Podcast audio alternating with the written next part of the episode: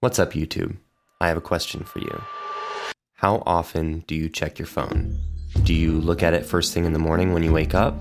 Do you feel the itch when you're standing in line at a coffee shop? What about when you sit down to go to the bathroom? Do you whip it out to pass the time? Well, if you answered yes to any one of these questions, then you might have a phone problem. And that problem might be making it harder and harder for you to be creative. So in this video, I want to take a closer look at how it is that these little gadgets might be draining our creativity and explore some boundaries that we can implement to clear our phones, clear our minds, and get creative.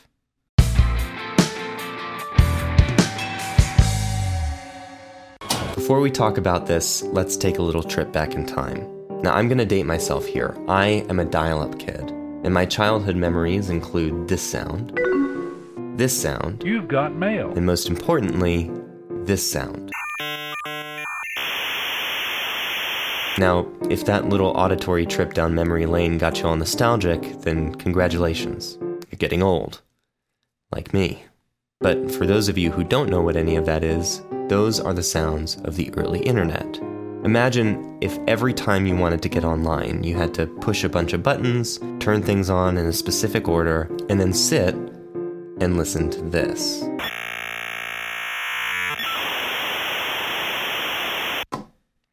We sure have come a long way, haven't we? Today, we live in a technological era that only twenty years ago was pretty unimaginable. Sure, we're not commuting to work in flying cars or riding hoverboards, but when I was a kid, a computer was this big, clunky thing that sat on a desk in the living room, and you had to negotiate with your family members to see whose turn it was to use it. It wasn't until I was fifteen that I had my first encounter with social media through MySpace. And when I was seventeen, we entered the world of sidekicks and other portable devices that had very rudimentary internet access. But even then, it was hard to imagine the vastly connected world that we live in now, where everyone has their own powerful, personal, and portable computer that fits in your pocket and is constantly begging for your attention. Growing up on this cusp, in an era of exponential technological growth, I've been fascinated by the conversations around the way that using these technologies impacts our brains, and by extension, our creativity. I remember a few years ago reading this book called How to Break Up With Your Phone by Catherine Price. The whole book is fantastic, but there was one part in particular that really stuck with me. In the book, Catherine compares an activity like reading an article in a newspaper to reading that same article but on the internet. And she illustrates how the two affect your brain's ability to focus in vastly different ways. Imagine focus as an ocean. The deeper you go, the more focused you are. And activities like reading allow your brain to dive deep below the surface of that ocean and enter what's called a flow state. And flow state is a real thing.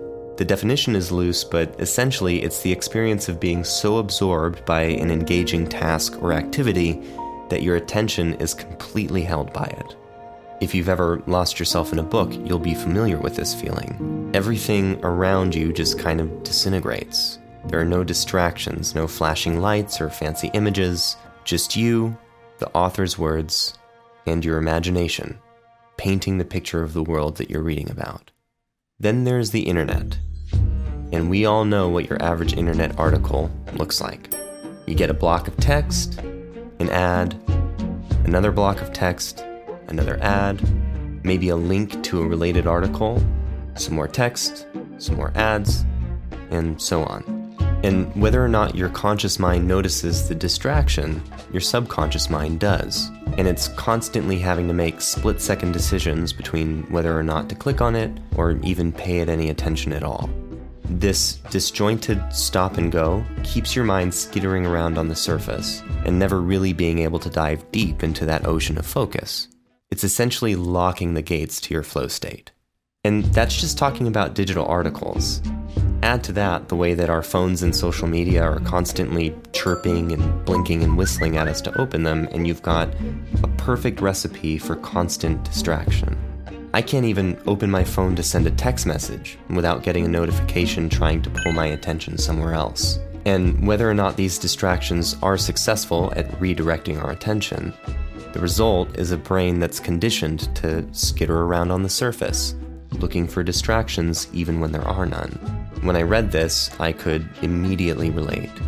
And the first thing that came to mind was reading books. I used to be a voracious reader. I could easily get lost in a book for hours and finish it within a few days, depending on the book. But over the last handful of years, I've noticed a change in my ability to focus and actually get into the story. I'll read a few pages, but eventually my mind starts to wander and think about other things. And these days it might take me months, or in some cases even years, to finish a book. Then I started thinking about my experience with writing music. Now, if there's any endeavor that requires a flow state, it's music. And I've been noticing, much like with the books, that the gates to my flow state are getting harder and harder to open.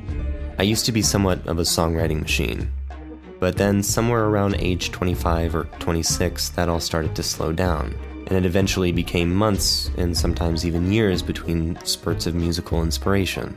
I've gotten to a point where I'll sit down to write, come up against the eventual wall, and instead of pushing through it like I used to, I'll just find something else to do, like get on my phone or peruse Netflix for some obscure thing to watch.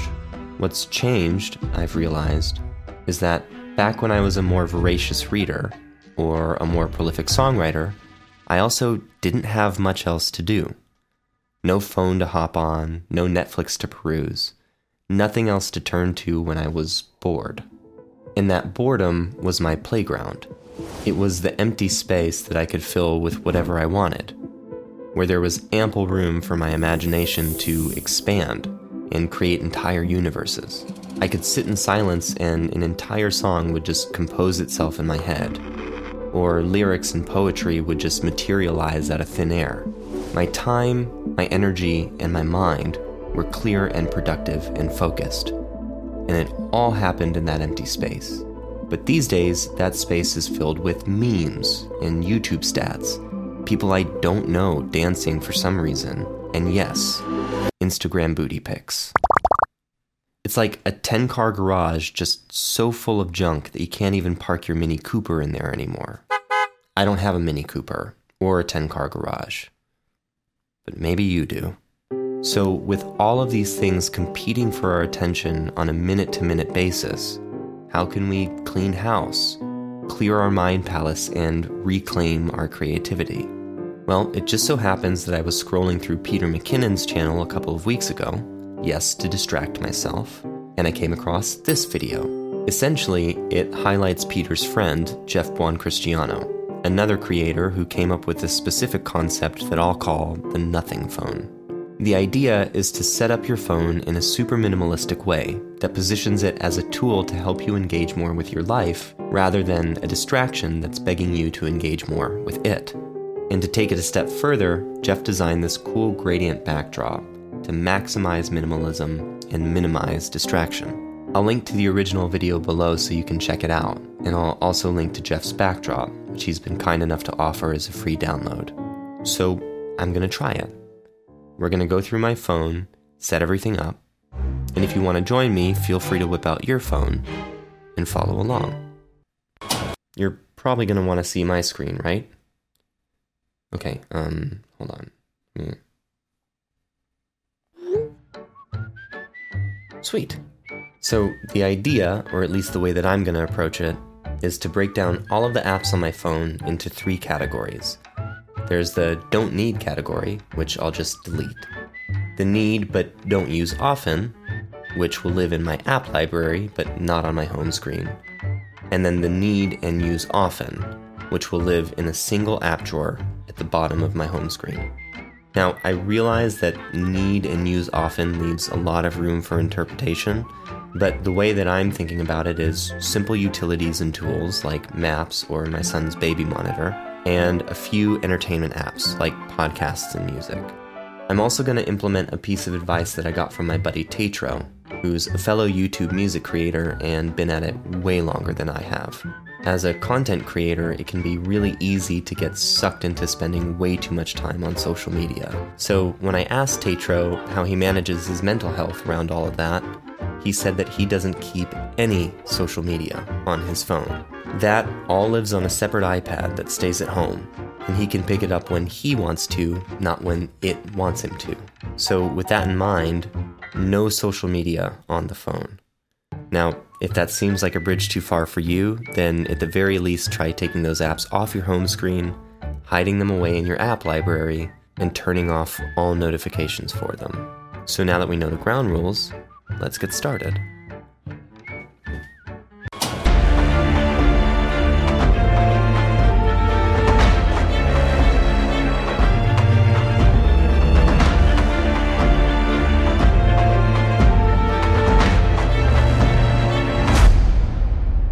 Okay, so I've got everything organized into its proper category. I deleted all the junk in the social media. I got all the apps that I use but not that often in the app library, but off my home screen. And in this one app drawer on my home screen, I have tools that I use often. I've got messages, phone, calendar, baby monitor, and a couple of entertainment apps like podcasts and music, like I like to listen to. So the last couple of things I want to do is I want to go into settings, go to home screen, and remove the search bar from my home screen. And then I want to go and find Jeff's wallpaper. I already have it loaded into my phone, but if you don't, all you have to do is hit add new wallpaper and select it from your photos. And then hit set as current. Then I'm going to take this app drawer and I'm going to move it down to the middle of this dock here so that it's not in the way, it's just down at the bottom. And boom. What's on my phone? Nothing. And it already feels great. Yeah, I can feel my tech-addicted brain squirming somewhere back here, but I lived half my life without this stuff, so I know I'll be fine. And if you did follow along, let me know in the comments how you're feeling. Do you feel relieved? Maybe a little panicky? Are you feeling like a weight has been lifted off of your shoulders, or are you a little twitchy? And more importantly, a week from now, are you feeling more creative? Does your mind palace feel empty and ready to house your imagination again? Let me know. I certainly hope so. So until next time, I hope you make a lot of music. Don't forget to enjoy the process and embrace the suck.